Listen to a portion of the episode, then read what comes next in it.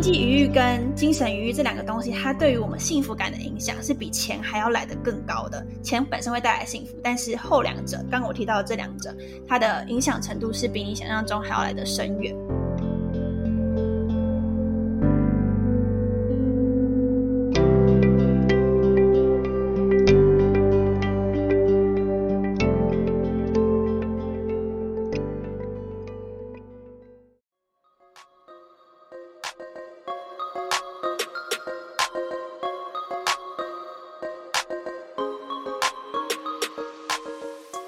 我是 Athena，欢迎来到理想自己研究室。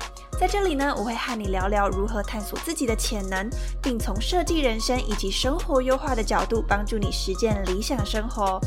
准备好过上你的理想生活了吗？和我一起听下去吧。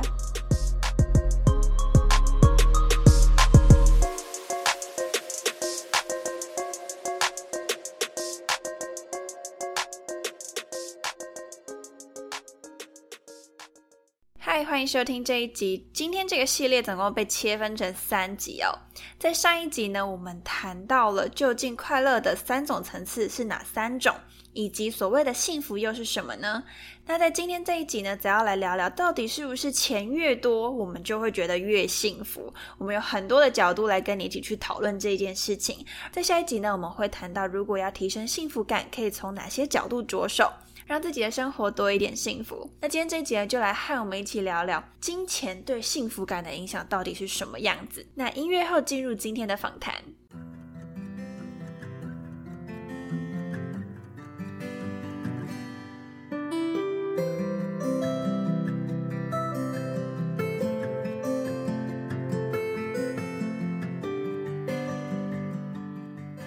接下来呢，想要来跟学姐聊聊一个东西，就是这个词汇，我觉得对大家来讲，可能有的人有点陌生，有的人啊还蛮熟悉的。它叫做功利主义，功是功课的功，利益的利啊。这个词听起来可能怕对有些人来讲有点深，待会我们会先简单讲一下这个是什么，然后接下来去讨讨论说，哎，这个哲学家怎么看待功利主义？那为什么特别想要聊这个角度？是因为我觉得它。嗯，可能我们自己本身读教育系会觉得对这个词蛮熟悉的。那我觉得这个主义对于我们去了解自己的现况是很重要的。原因是它可以，这个功利主义其实也反映出现在台湾的主流价值观，而这个主流价值观也会影响我们现在为什么觉得我们该努力，或是我们在为了什么而努力。对，那所以我觉得了解这个啊思想，它的对我们的影响，我觉得是非常重要。嗯，那。想要先请 Kathy，就是可以跟我们分享说什么是功利主义，以及从哲学的角度是怎么看它的呢？那功利主义，我就举呃，一样是刚刚有提过那个米尔。嗯，那米尔他是一个呃主张功利主义的哲学家，他提到了一个概念叫做最大快乐原则，也就是说，你今天呃在做所有的选择的时候，你要尽量去选择那个痛苦最少。但是快乐最多的那个情的的那个选项，嗯，对，只有能够帮助你达到那个目的的时候，那那个事情才是值得去追求的。所以简单的说，功利主义者他就是会去做不停的计算，他会去算说，哎，我要就是我们用更简单的话，就是去算 CP 值，就是你做什么事情的 CP 值最高，对不对？这个是我们一般可能你今天去看一些。美食评论的文章，对不对？然后大家都会说，哦，某某餐厅的 CP 值很高，因为它可能哦物美价廉，然后又好吃，这样子。对，嗯，对，这样讲话应该大家就会比较容易了解。那或许听众朋友也会发现，哎，你好像就是那个功利主义者，对不对？因为你可能就会，哎，我其实没有很 care 过程，反正能够成呃能够达到我心目中想要的那个结果，对，然后。或者是你今天做这个事情，可以可以让很多人觉得快乐，那这样这个这个这个就是一个好的选择。那这样的话，你就会符合所谓的功利主义。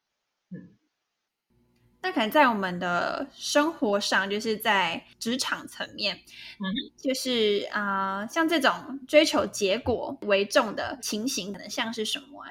哦，这是一个很好的问题。好，比如说我举一个例子，大家都会。去思考教育的时候，一定都会思考到一个面向，叫做学用落差，嗯，对不对？这个也是我观察身边很多的同学他们会就觉得说啊，对啊，我我今天学这个东西要干嘛？那个东西又没有用，对不对？就大家还蛮容易用学用落差这个东西在思考。所以当你这样思考的时候，其实你就是一个功利主义者，对你就是会很重视，对，哎，这这个东西是不是有用？嗯哼，就说这个东西是可以让你觉得，哎，那个结果很好。嗯，对。好，那我来举一个呃真实在教育史上面发生的一个。一个例子就是呃，美国大概差不多距今一百年前，大概美国呃大概是二十世纪初左右这个时候，嗯，然后呢，呃，因为其实大家知道，就是我们今天在，譬如说像我们今天不是会学很多什么古文三十篇，大家还记得考大学的时候，你都要去念那个什么古文三十篇、古古文二十篇，对不对？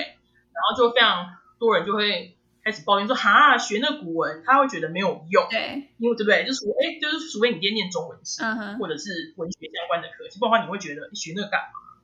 对不对？大家可能会非常容易觉得哎，那东西没有用，所以就不想学。那其实这样子的讨论在美国那个时候也一样的情况，就是那个时候其实他们中学的课程，好里面也放了很多要去读什么伟大的经典，什么叫学拉丁文啊，就是这种很难的东西。所以那个时候就还蛮被当时的教育学者批评，然后就有一个知名的学者，他叫做 David Snaden，嗯，那翻成史呃史内登，那这个史内登先生他就是比较站在普罗大众的立场，嗯，他会觉得说啊学那些什么拉丁文，对不对？那个又没有用，嗯，那个就就仿佛我们现在会抱怨学古文在那边没有用一样，他会觉得学那个东西没有用，他觉得学校的教育。特别是中学的教育，应该要教给学生实际的生活技能。嗯，对，所以你今天学的东西，当然就要有用啊。对，所以他会，所以他就呃，在那个时代，他就开设了很多职业方面的课程。嗯，就是说他会先让呃学生可能在，比如说国中的时候就开始分流。嗯，哦，呃，所谓的分流就是说他可能呃他会用一些测验评量来呃。评比学生说，哎，你是不是适合去学一些比较难的知识？嗯，或者是说你可能今天比较呃比较有你的性向比较处处于职业，那他就会希望你在高中的时候可能就学一些职业的课程。嗯，那你未来就是去做相关的工作这样。对，那史内登的这个派别那个时候呃被称为社会效率派，就是说他所谓的社会效率，就是他基于一种呃对社会。而言最有效的人才培育的方式，简单的说就是学用没有落差。你今天念的是汽车修护科，那你未来就是当一个汽车修护的师傅，嗯，对不对？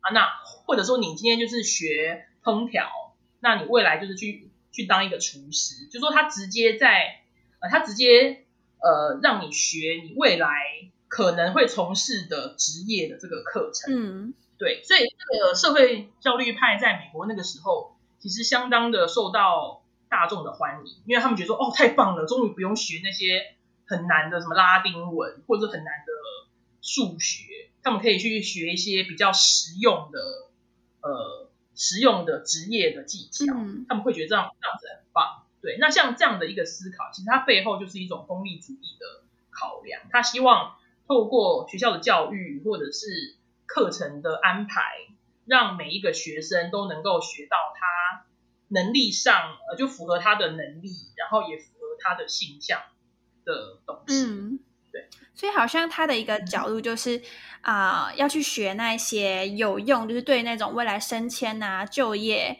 像可能学历啊，就是有用的东西啊。那除此之外的东西，对他而言就是一个不需要花太多时间，反而是浪费时间的一件事情。没错，对。对，那这就是很典型的功利主义者的考量，所以你可以发现他们会很 care 两个词，好，第一个就是效用，就是有没有用，嗯，对，然后第二个就是，哎，我要怎么样可以最快可以到达那个效用，所以就叫效率，嗯，对，对，所以效用跟效率其实，哎，其实大家可以发现这两个词好像也常常会在我们的身边出现，嗯，对，哦，所以当你发现说，哎。哎，对啊，我好像也是一个很重视效率或者很重视效用的人。其实某种程度，它是反映你可能比较偏向功利主义的思考哦。就是学姐怎么看功利主义啊？就是这样子追求啊快速的，然后有用的结果这件事情。对，对，嗯，当然不可否认的，就是说效用或是效率，对很多人而言，它的确是一个蛮蛮好的价值，大家也会非常想要去追求，对不对？就很像是说，哎，如果我今天有一个必胜的 pebble，哦，就教你可以怎么样快速致富，对不对？或者是呃快速考上名校，我相信大部分的人都会蛮蛮喜欢的，对。可是我自己呃对于这个部分比较保留，也会比较批判性的去思考，说我们会不会在追求效用跟效率的背后，我们可能失去更多更珍贵的东西。嗯，对，又譬如说，我们可能就失去了很很多其他的可能性。对，像我知道，呃，大家应该都有读过 Frost 的诗吧？就是那个未尽之路，就是什么呃，你呃你在两个树林里面选择，然后你就选了一个比较少人走的路，嗯，对。但是他最后发现，哎，就是因为他选的这个比较少人走的路，所以他才会让他的生命完全不一样。啊，对。对对对，所以我觉得就是说，或许效，我当然并不否认效用跟效率的确有很值得追求的价值，但是我想要提醒听众朋友的是，它不是唯一唯一的价值。嗯，对，它的确很重要，但它不是唯一。嗯，对，所以对我而言，我可能会更更偏好吧，更偏好有多元的可能。嗯，对，就是说。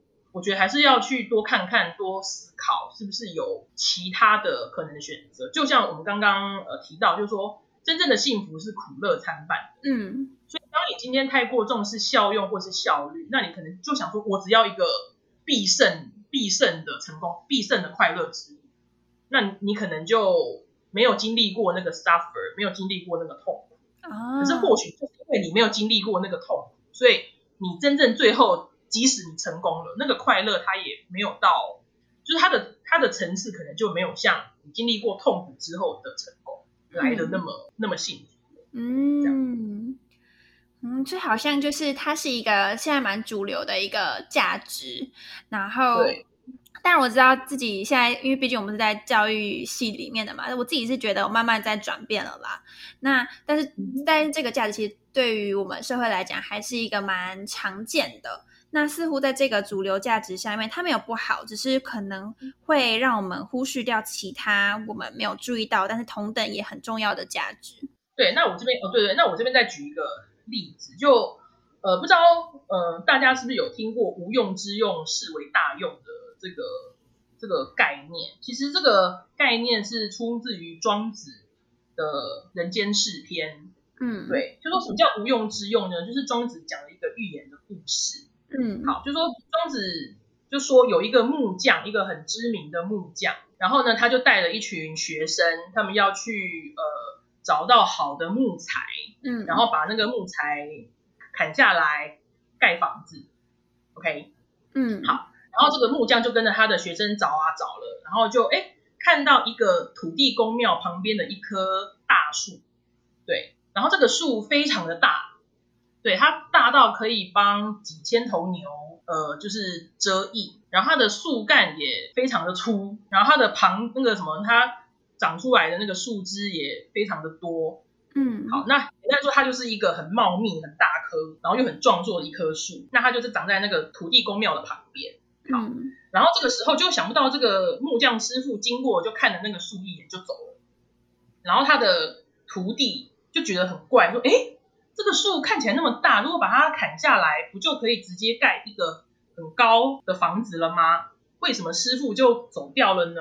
嗯，所以他的学生就追过去问那个师傅说：“哎，师傅师傅，我跟了你那么久，从来没有看过这么大的一棵树，可是你刚刚为什么经过只看了一眼就走了？”结果这个师师傅，这个木匠师傅就跟他说：“哎呀，你不懂，那个树根本不能用，它是一个没有用的散木。”散就是那个散掉那个散那个字，它是一个没有用的散木。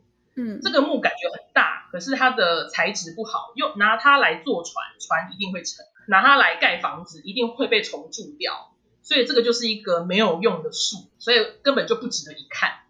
对，然后学生就哦，原来如此。好，然后想不到呢，这个木匠师傅就回家睡觉，结果就做了一个梦。结果这个梦里面呢，就是他下午看到的那个大树的那个树神来跟他对话。结果那个大树就跟他说：“哎，那个师傅啊，你今天下午经过我旁边的时候，好像把我骂了一顿。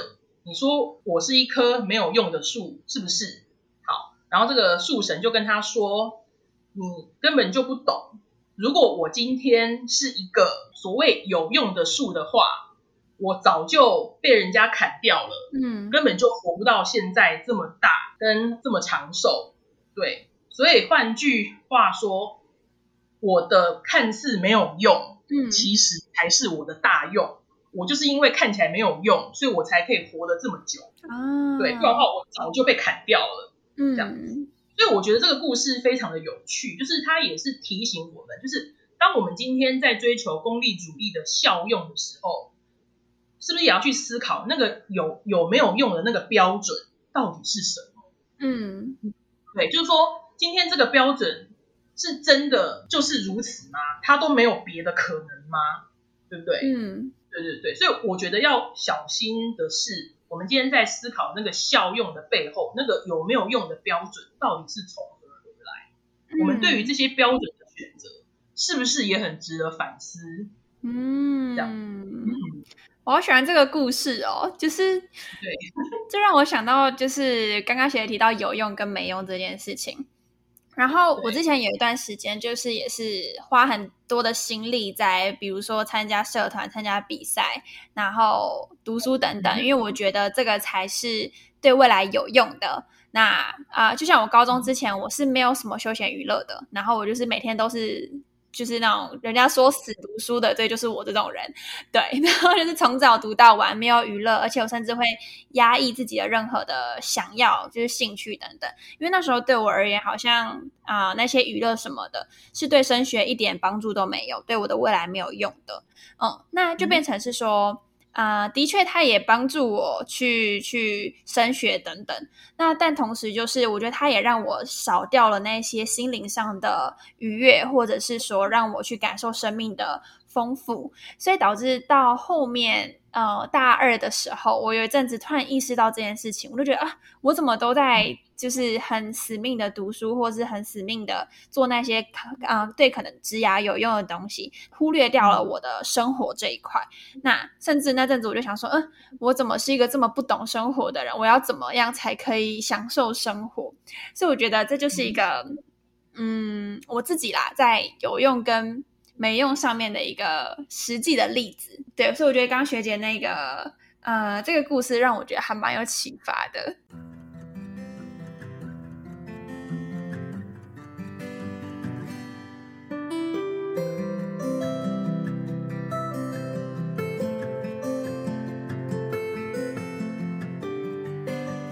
主持人的回应很好，就是说，我们今天在思考一个人，呃，每一天会面临到很多的选择，那你我们一定会尽量去，可能不自觉会站在功利主义的角度，会去选择，哦，现在做的这个事情对我有用，对不对？嗯，对。就是就像你刚刚的分享，他可能也会忽略了很多，或者是我要放弃很多，嗯，一个发展的可能。我希望能够提醒的是说，我们可能也要去注意，在追求那个效用。的背后那个用，它到底的那个标准是什么？对，嗯，好像要重新去定义一下。嗯，没错，对，就是说，呃，我再举一个一一样是庄子里面的寓言故事，就是说他会在提到我们在看待那个所谓的标准的时候，那个标准就是只有一种嘛？庄子认为其实并不是。好，我呃，我举个例子，就说我们今天在看待一条鱼的时候，我们绝对不会用。它会不会爬树来作为一个标准，对不对？因为鱼是要在水里面游泳的。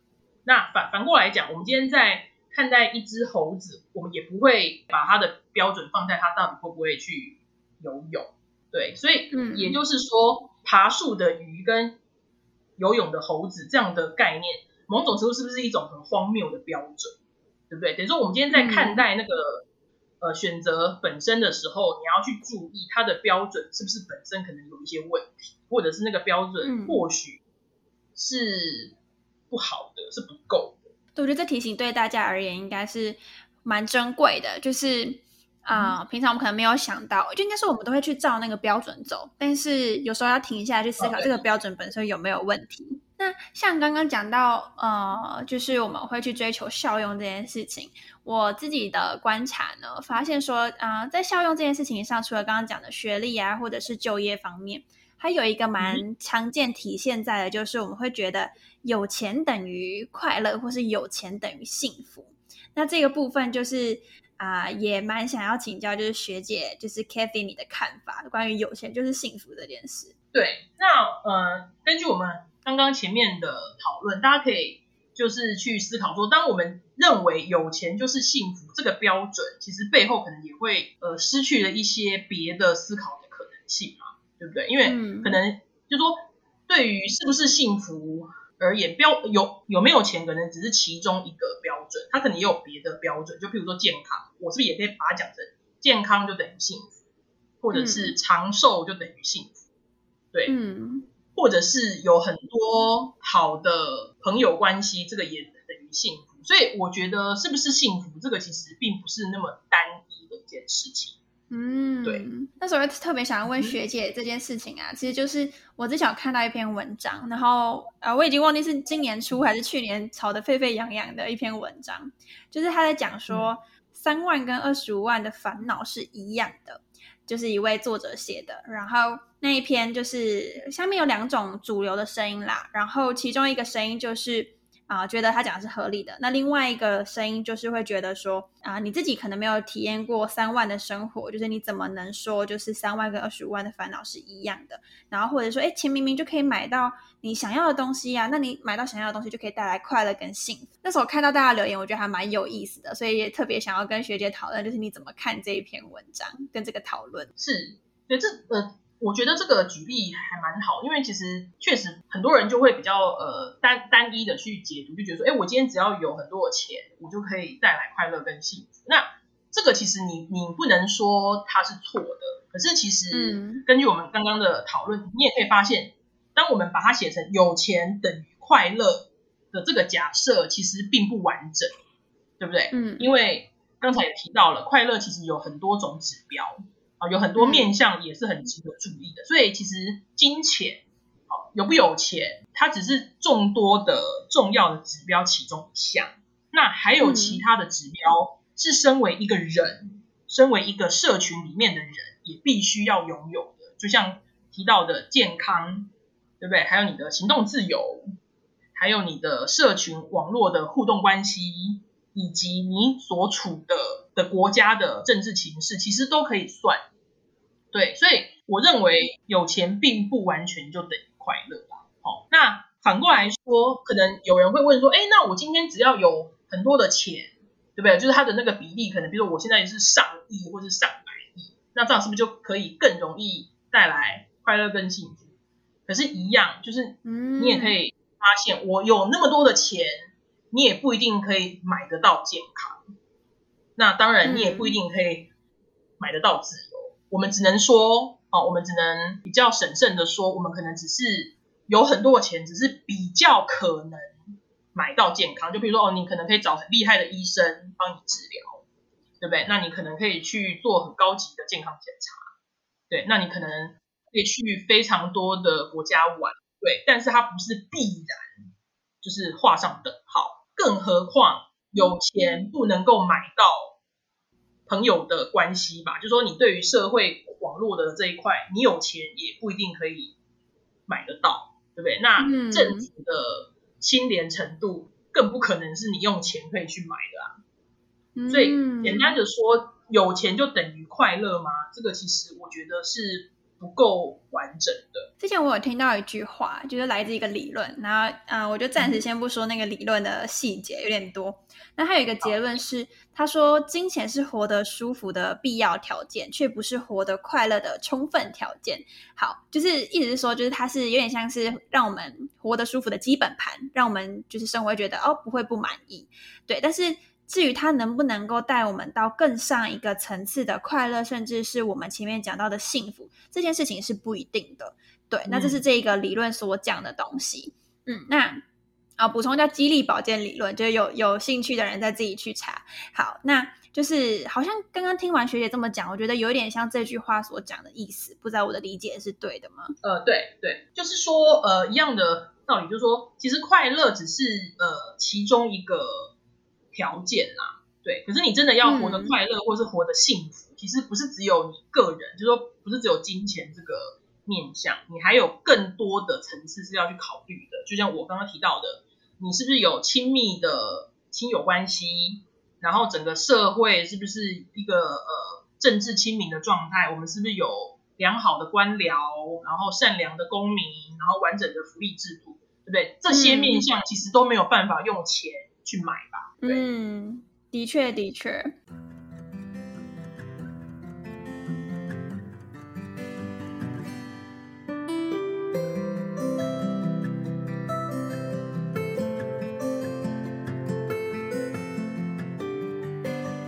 那啊，我这边想要就是补充一个，就是我刚刚也提到的《设计你的幸福人生》这本书里面提到的一个数据，然后我觉得非常的有趣。我当时看到的时候，就是眼睛为之一亮。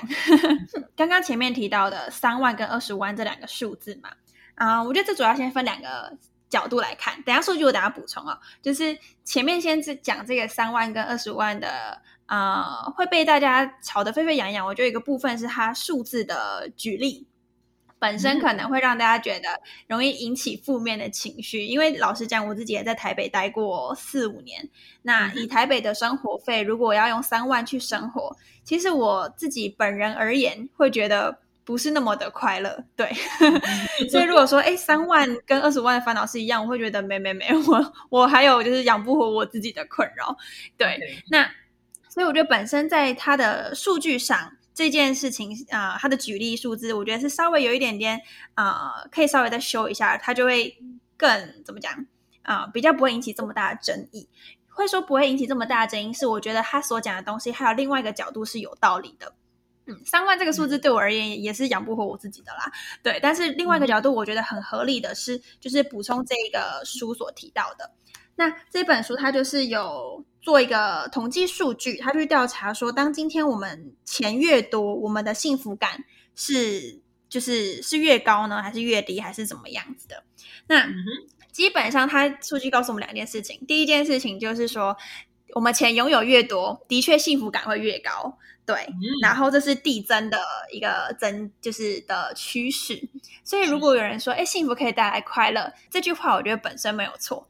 但是呢，为什么刚刚我会说那篇文章也有它的道理在？原因是这个数据它还有讲到两个东西，第一个叫做精神余裕。精神余裕就是说，哎，你有啊，可能多的啊精神或是时间，能够去做自己想要做的事情，让做自己快乐的事情，然后能够跟自己对话等等。另外一个叫经济余裕，经济余裕就是说你有多的钱能够运用去买自己想要的东西。好。那当今天就是分成两组极端的人嘛，其中一组呢，就是你钱最多的，他是用一千万日元以上，我就换算成大约两百五十万台币这样子。他说，如果你今天拥有啊，第一组人马是最多钱的两百五十两百五十万台币，那另外一组人呢是二十五万台币，在这个两百五十万的族群里面，如果他的精神余裕或是经济余裕是不满足的情况。就代表啊，我钱很多，但是我没有时间做我自己想做的事情，我也没有多余的钱可以拿来买我想要的东西。那跟另外一组就是钱比较少，但是我有自己的时间，我有自己可以运用的金钱，这两种极端的状况去相比的话呢，就想要请听众猜猜看，谁的幸福感程度是比较高的？那也想问问 Kathy，就是你觉得哪一组的幸福感程度是比较高？对，那我应该会选第一个，就是。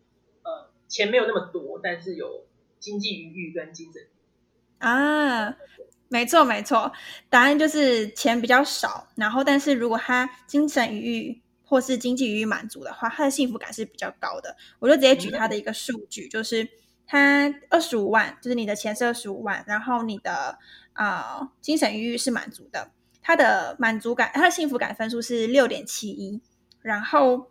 另外一组人嘛，就是钱最多，但是精神愉悦是不满足的，他的幸福感呢只有五点五五，所以他告诉我们什么事情呢？对，很有趣哦，他就告诉我们，就是说你今天钱多的确会让你幸福，没有错。但是如果你在钱多的过程中，你没有保有自己的经济余裕，或是保有自己的时间、自己的空间的时候，你不会因此变得比较幸福。所以。经济愉悦跟精神愉悦这两个东西，它对于我们幸福感的影响是比钱还要来得更高的。钱本身会带来幸福，但是后两者，刚刚我提到的这两者，它的影响程度是比你想象中还要来的深远。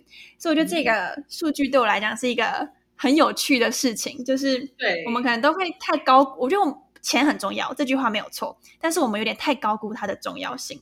就是我想跟大家分享的一个数据，这样子。嗯嗯嗯。那当然，就是我觉得还要看一个情况，就是说，像我现在的经济余裕也不高，然后我自己拥有的钱能够花的钱也很少，所以啊，在一个可能像刚刚讲到三万很少钱的一个情况下，如果你主观感受到不幸福，就觉得没有那么快乐，我也觉得是蛮合理的，因为我自己就会觉得啊，我能够运运用的钱很少，那这是主观上。那就像刚刚学姐提到的，主观上的幸福感跟宏观的。事实是什么样子？这个我们有时候会需要去做一个厘清，所以我才会觉得说，啊，可能那篇文章在谈三万跟二十五万的烦恼是一样的，然后被骂爆这件事情，三万这个数字的确蛮会引起人家的负面情绪，但是他所提的概念，我觉得是合理的，就是以这个数据来看。对，我觉得这个举例很好，然后也非常的完整，所以其实他也是提醒呃我们听众朋友在思考。快乐这个事情的时候，就说，哎，刚刚呃，碧娜的举例是说，哎，可能金钱它确实，就说对于金钱，呃，三万也确实是比较少，但是说金钱可能它也不需要到两百五十万那么多，它可能会有一个一个适中的一个比例。那这个例子很好，是提醒我们，就说，哎，我们在思考快乐这个事情的时候，金钱不是唯一的选项。哦，你应该还有很多其他的选项也可以去去思考，所以就譬如说，哎，你可能会有一些精神的余裕。那什么叫精神的余裕？就像是说，你是你也可以去思考说，你是不是有一个健康的身体？嗯，然后你是不是有呃亲近的家人、朋友、师长？嗯，对不对？然后你所待的国家或者是场域是不是一个呃比较廉能、比较亲民的？嗯，对。然后这其实某可能这个也都去反映你的。呃，精神。嗯，所以当你今天觉得可能你不快乐的时候，可能也不是只有呃你现在缺钱的这个情况，你可能也可以去思考呃其他，就是说，哎，对于精神余裕比较会有呃帮助的这些选项。也就是说，你可能可以去思考，你是不是哎，其实你虽然可能钱也钱没有到很多，可能顶多就是哎过得还 OK，但是你可能。有一个健康的身体，然后或者是愿意带领你成长的师长或者是上司，哦，然后你可能待在一个呃不错的公司，还有就是在一个民民主自由的国家里面长大，嗯，对，所以当你有这样子的精精神余裕去思考你是不是一个快乐或者你是一个幸福的人的时候，我觉得这个这样的思考才比较完整。嗯，那当你跳出某一种。可能比较限缩，只看金钱的这样的心态。当当你跳跳出来的时候，你才可以比较看清楚整个世界的全貌。这样，嗯，的确的确，就是我之前也是觉得啊，我的经济状况就是好像，因为我们都会往上比，然后都会觉得啊，自己还没有像有些人可能。就是比我有钱的人还要来的多钱，然后就觉得啊，我现在还不够好，我钱要赚的更多，我才会快乐，所以我在拖延让我可以感到快乐的时间。那我有一次就突然之间想到，说我难道一定要等到那个时候我才有快乐的本钱吗？我的那个本钱是指说就是那个能力，还是说我其实现在此时此刻就做得到，只是我要不要？对，然后我后来就，嗯，对耶，我干嘛一定要等到那个有钱的时候我才能快乐呢？我现在可能有朋友、有家人，然后偶尔可以做自己喜欢做的事情，这样其实已经足够了。好像不一定要等到更多更多的钱才有开始快乐的权利。对对，就呃，也就是说，这个时候的你其实是一种有精神愉悦的状态，对不对？对，就是很感谢学姐刚刚提到的，就帮我们补充说，啊，就是再次的回到那一个公式，就是啊，快乐啊或者幸福等于金钱加健康加自由，这些是个人层面的。那自由可能像我们刚刚讲到经济的自由，就经济余裕，或者是呃精神愉悦。那除此之外呢，群体层面的还包含社会以及政治的清廉等等。那其实从各个角度，其实都是去啊，让我们有一种幸福感的一个很重要的来源的，不见得是局限放在金钱这件事情身上。嗯，对，真的很感谢学姐，就是这一集跟我们分享很多我们平常没有想到的事情。我觉得真的从哲学的角度可以带给我们很大的启发。好，谢谢。以上就是今天的内容。如果你想要和我分享你听完这集的想法，欢迎在 IG 上搜寻 Athena 点二零四 A T H E N A 点二零四，欢迎私讯小盒子或是截图这一集并 tag 我。